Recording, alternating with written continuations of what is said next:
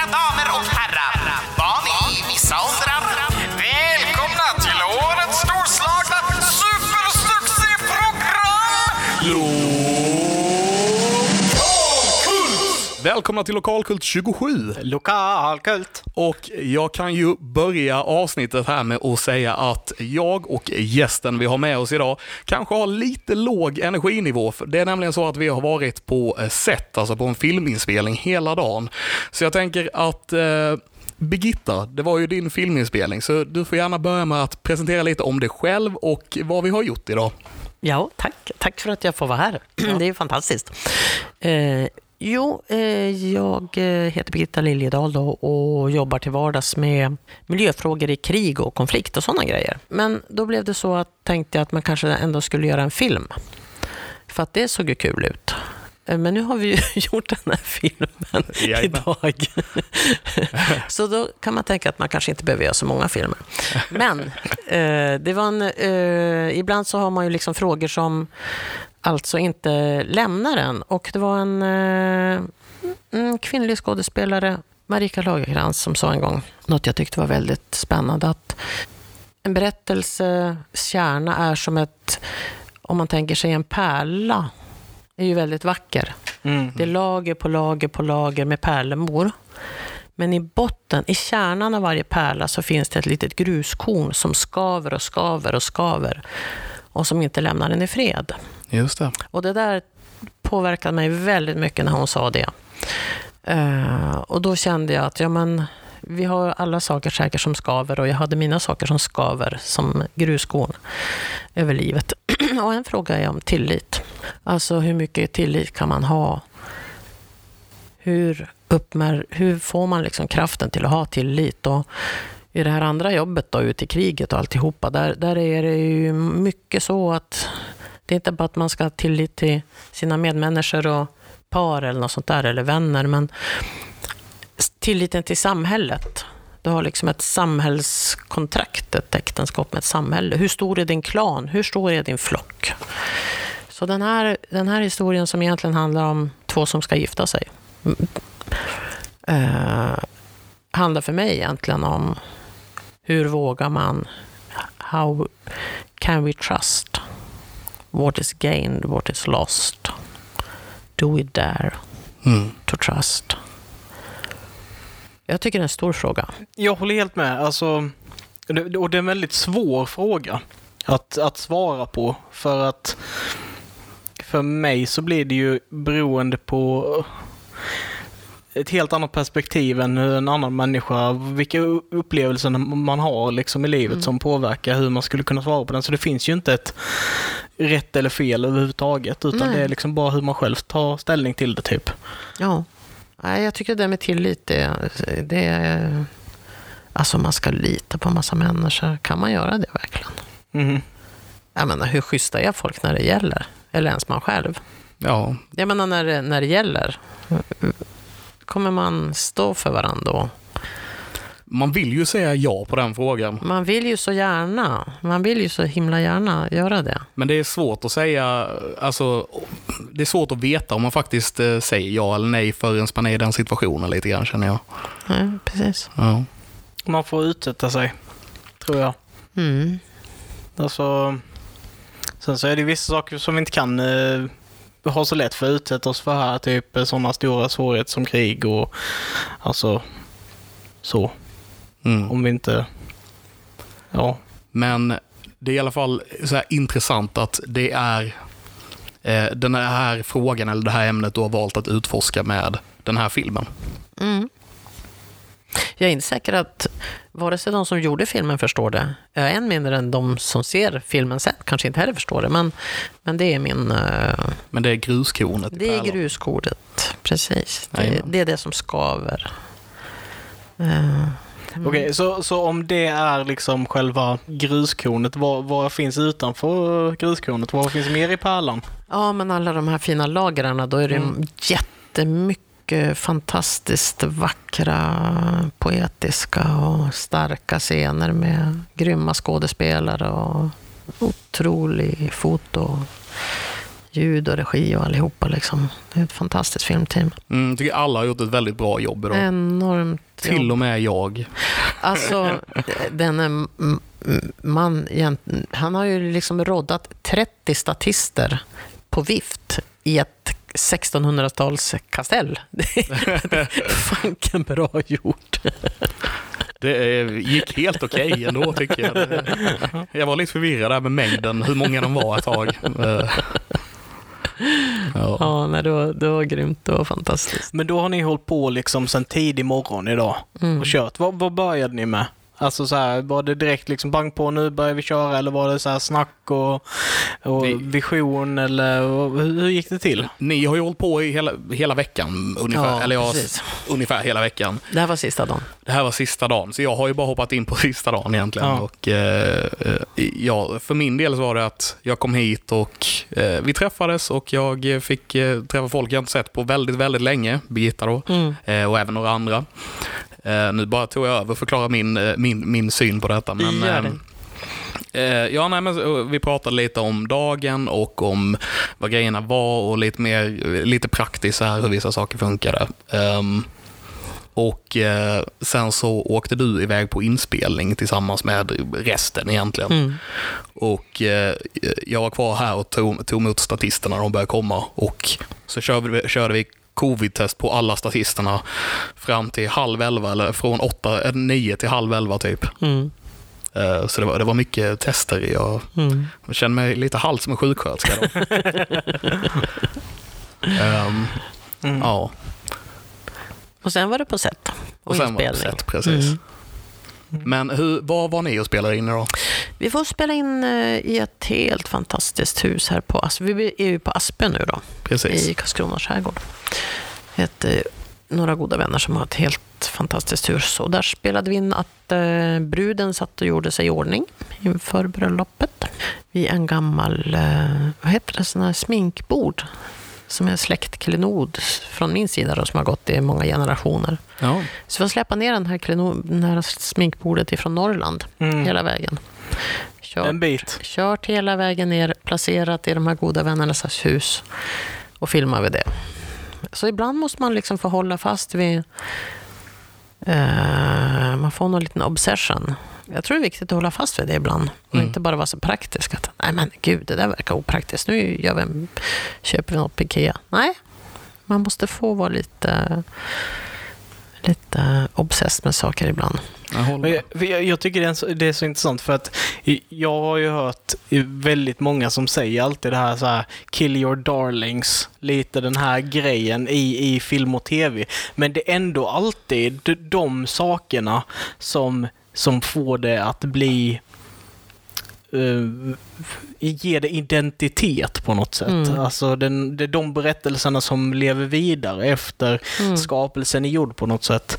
Alltså, li- lite som WandaVision, att de valde att köra liksom 50-talsstuket hela vägen upp, att de började med Mm. ja, kameror och sånt, eller i, i alla fall... Det är väldigt kul att du tar just den kopplingen, för det, jag vet inte om du har sett eh, Nej, WandaVision? nej. Den serien utspelar sig mer eller mindre under olika tidsåldrar. Ah. Fast den går från 50-tal till 60-tal till 70-tal till 80-tal till Ja. 90-tal. Mm. Eh, men för även i filmen som vi har spelat in nu under veckan då Mm. så är ju det en grej som händer. Kan Oj. jag ju spoila.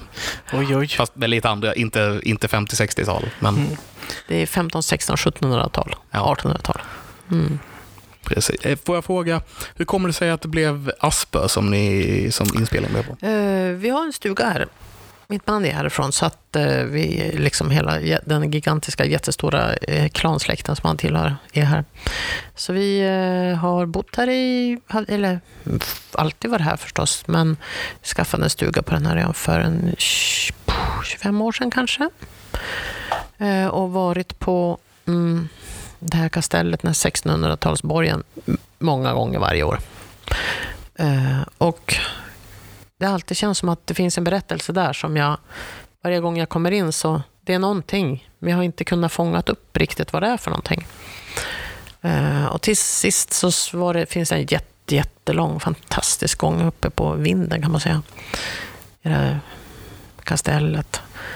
så var jag där själv en gång och då såg jag framför mig bara en, en man som låg i fosterställning ensam i den här jättelånga gången.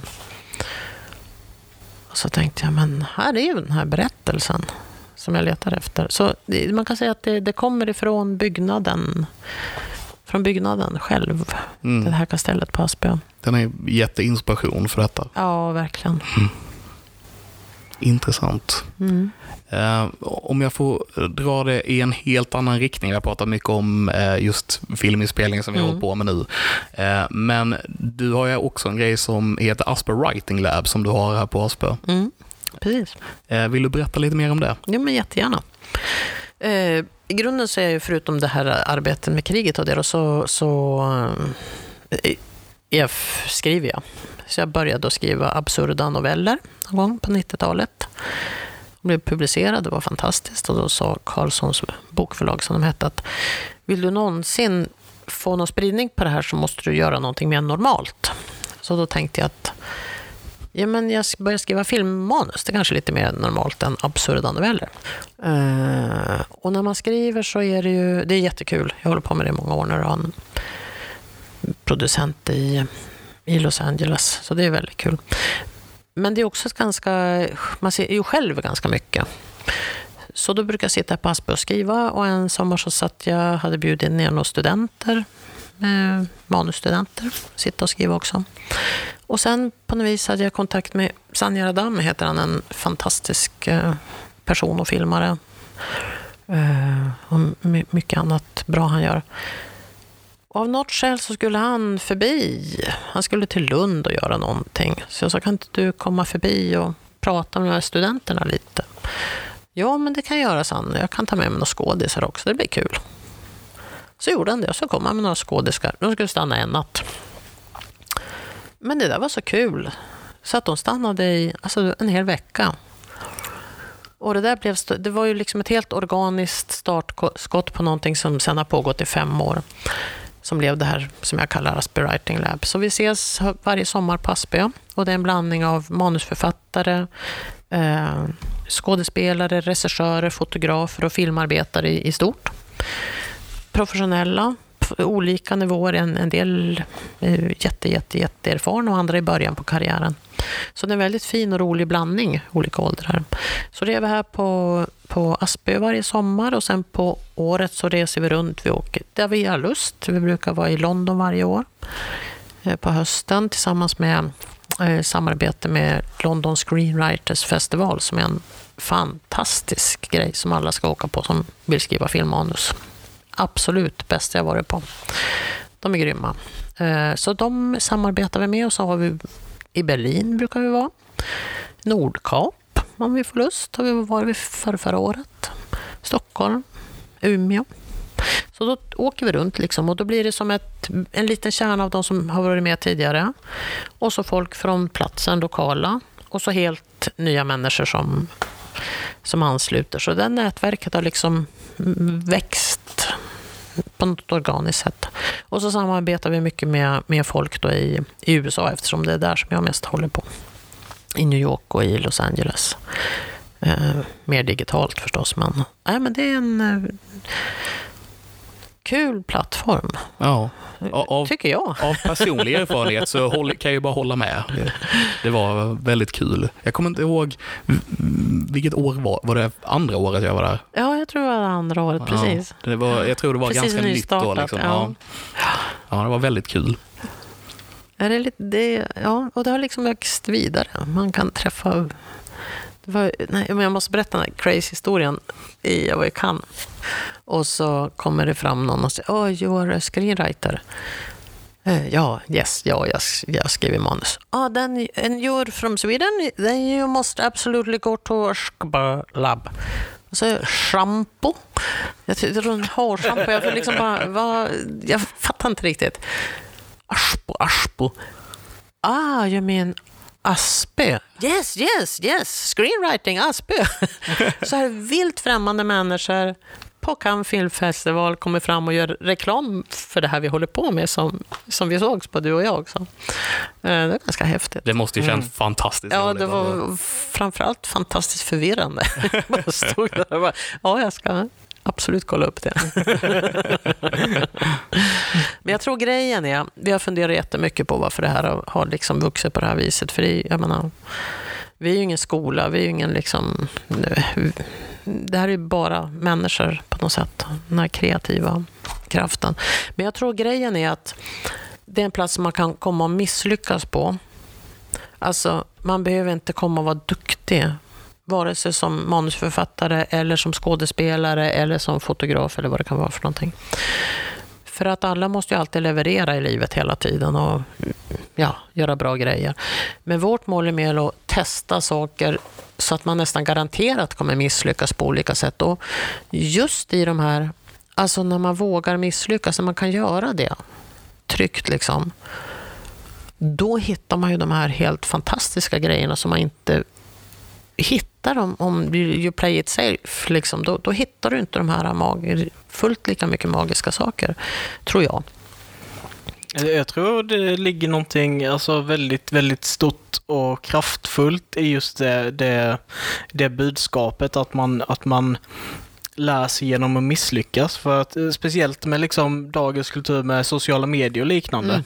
då, då får ju vi bara, blir vi bara, bara matade med success stories. Mm. Och det är ju bara liksom, hur lyckades den här personen och då, ja men den här personen blir upphittad så här och så här. Och vi får bara se när det hände, men inte vad jobbet var innan. Nej. Inte alla misslyckade projekten, inte all, allt hårt arbete som har gått ner till att, per, eh, alltså, att, att uh, utveckla sitt kraftmanskap eller så sen, i sitt jobb. Mm. Uh, och det är en otroligt viktig lärdom, tror jag, det du säger, liksom att att ha en plats och att kunna komma till ställen där man kan misslyckas med sina idéer utan att det har förödande konsekvenser för Exakt. ens liv. Ja, precis.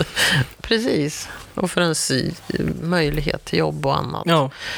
Uh, nej, den här, alltså det här perfekta. Jag, upp, jag är ju liksom, var ju så lyckligt uppvuxen på 60 och 70-talet när det var inte lika duktigt som det är nu för tiden. Vi hade en barnvakt, kommer jag ihåg, när jag var liten i, i Höghusen. Hon, jag har sett kort på det efteråt. Jag minns det inte, men jag har sett kort. Hon står där med sin permanentade frilla, röker sprillans naken och gungar oss barn. Liksom, för att det tyckte hon var kul. det, var liksom, det var lite andra tider då. Ja. Ja. Nej, men nu, nu, nu ska man ju vara ganska duktig och perfekt. Och, nej, nej usch, fy. Mm. Ja, man, man, någonstans så finns det inte utrymme att vara mänsklig längre. Alltså, nej. du ska vara perfekt. Du ska vara, ja precis, och gud vad tråkigt. Usch. Ja, jag gillar inte att vara perfekt så jag försöker undvika det. Levin, du är väl perfekt? Det blev nej på det. ja, precis. Ja, äsch då. Ja, nej, men så, så, du är, men jag tyckte jag hörde du sa du och ditt band Spelar du musik också? Nej, det gör jag inte. Jag, jag uttryckte mig säkert i någon slags eh, vild längtan över att ha ett band. Men jag har varit med i ett band en gång. Mm. Eh, för att eh, barnen spelade cello. Så då tog jag till jobbet en cello, barncello fram och tillbaka. Och där hade de riktigt duktiga musiker som hade ett band på riktigt. Och så tyckte de det vore väl coolt att ha någon som sitter i en spelar cello här. Och så fick jag det jobbet, fast jag förklarade att jag inte kunde det. Men det hyrdes in en stor cello och så fick jag sitta och spela cello till det här riktiga bandet. Och I början hade de en mikrofon vid cellon. De hade lärt mig att dra i, i, i, i, liksom fram och tillbaka. Sen tog de bort den mikrofonen. men, men jag fick sitta och snygga liksom, med cellon. Det var väldigt kul. Jag förstår grejen med att vara ett band mm. efter den upplevelsen. Det var det närmaste jag kommit att vara en band. Det var kul. jag fick känslan att du var så multikreationell, eller vad man ska säga, kreativ. Eh, jag hittar inte mina ord idag. ja, nej, inte, den fronten gick inte bra. Vi hade en eh, musiklärare. Så jag ville ju hålla på med det, men, men han sa att eh, nej, det är nog inte ens lämpligt att du är med i kyrkokören. Och det ville man som litet barn för att man fick 20 kronor. Okay. Mm. Så alla ville gå i kyrkokören, men jag platsade inte in där. Så sen dess så kände jag, nej, då får det vara. Då släppte jag det. På tal om det här då att inte ha en säker miljö att kunna misslyckas i. Ja, utan, eh, alltså verkligen. bara för, förgjorde ditt intresse här direkt. Ja, precis. Eh, nej, men det är väldigt intressant med de här kreativa processerna. Ja, och, och jag får ju ändå säga som en utomstående person att du är en väldigt kreativ. Eh, även om du kanske inte håller på med musik då så har du ändå ett sorts band just i det här Asper Writing Lab och med filmteamet som vi har spelat in med idag. Mm. Ehm, och eh, jag vill bara passa på att tacka så mycket för att jag har fått vara med. Ehm, och det har varit jättekul och det var som sagt länge sedan jag var på en inspelning så det var, jag behövde, den här, jag behövde det här idag kan jag säga. Det var fantastiskt att du var med. Alltså, det var så roligt att bara ses och få jobba ihop igen. Det var Ja. jätte, jätteroligt. Det var jätteroligt. Och så vill jag tacka så hemskt mycket för att du ville vara med i det här poddavsnittet. Tusen tack. Det var en stor ära. Ja, och tack så hemskt mycket. underbar podd ni har. Härligt. Du får Tusen tack. komma tillbaka och gästa någon annan gång. Mycket gärna. Det tycker jag absolut. Eh, Så då tar vi och tackar mycket för eh, det här avsnittet. Och eh, så hörs vi igen nästa månad. Ha det så bra. Ha det gott. Tusen tack. Tack. Hej. Tack. hej. hej. Ni har lyssnat på Lokalkult. Håll koll den första varje månad för mer lokala kultiteter.